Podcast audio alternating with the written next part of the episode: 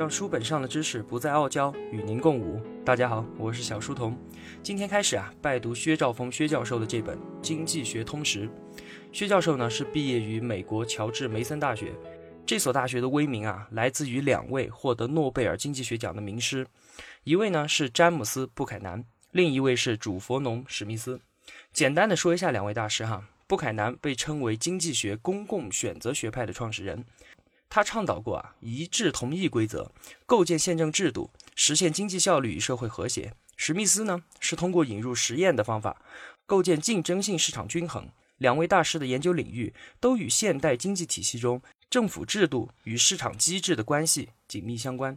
这也使得乔治梅森大学成为美国著名的经济自由主义的学术堡垒。听不懂是吧？没关系，我也不知道我在说什么。那我为什么要说呢？先装一下逼嘛。但是啊，我保证我对《经济学通史》这本书后面的所有解读不会再出现同学们听不懂的情况，也坚决不会让您觉得我还在装逼。好，我们继续说薛教授。我在豆瓣读书里面啊看到过一位书友对于薛兆丰的评价，看完书后啊，我觉得说的实在是太好了，和大家分享一下。这位书友叫做夸父，他说啊，真正的知识分子他要博学，把很多东西消化，消化之后他能发出自己独立的声音。能启发我们的思考。真正的知识分子，他的言语与写作都是独立的。要做到三点：一不媚权，二不媚财，三不媚众。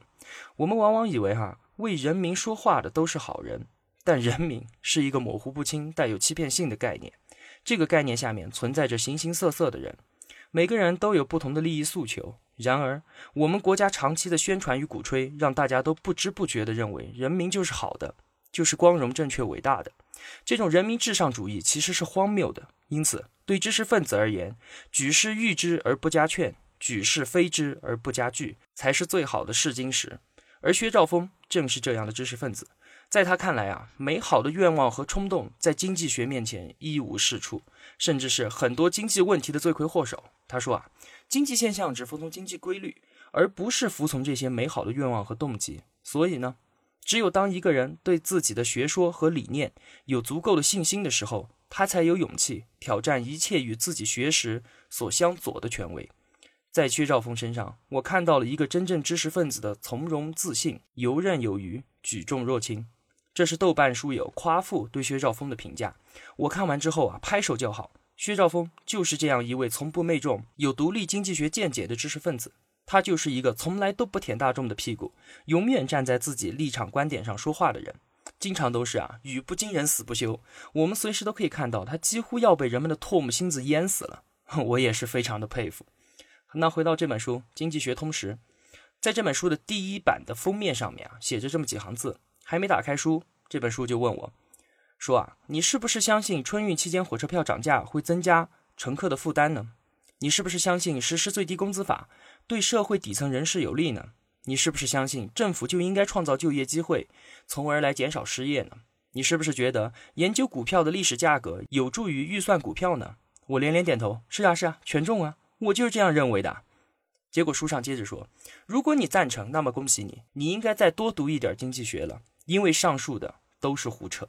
哈哈，瞬间被吊打的感觉啊，有没有？觉得自己的智商啊都被侮辱了？没有关系，这只是一个开始。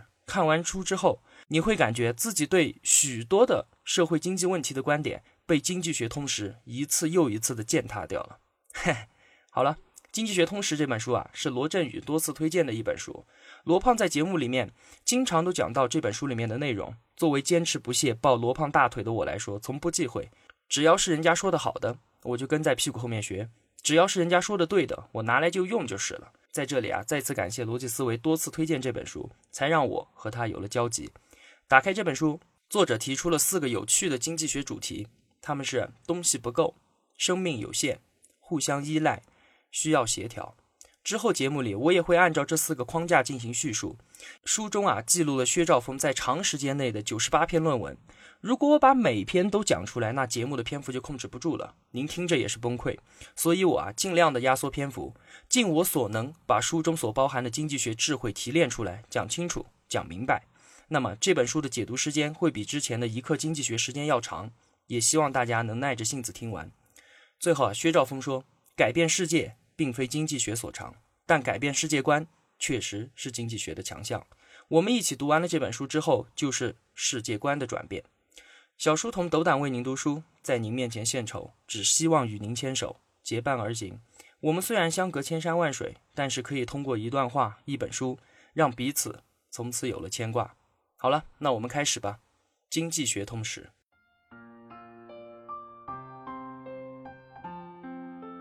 小书童不才，在您面前献丑，只愿与您结伴而行，让求知的路上不再孤单。以上仅为学习所得，与您分享。如有偏误，还请斧正。小书童在此叩首。如果同学们觉得我的解读有帮助的话，还希望您能打赏一些。小书童感激一路陪伴的是这样慷慨的你。我的音频节目和读书笔记的首发平台是小书童微信公众号。您愿意与我们结伴而行的话，请打开微信，搜索“小书童”三个字，小是知晓的小。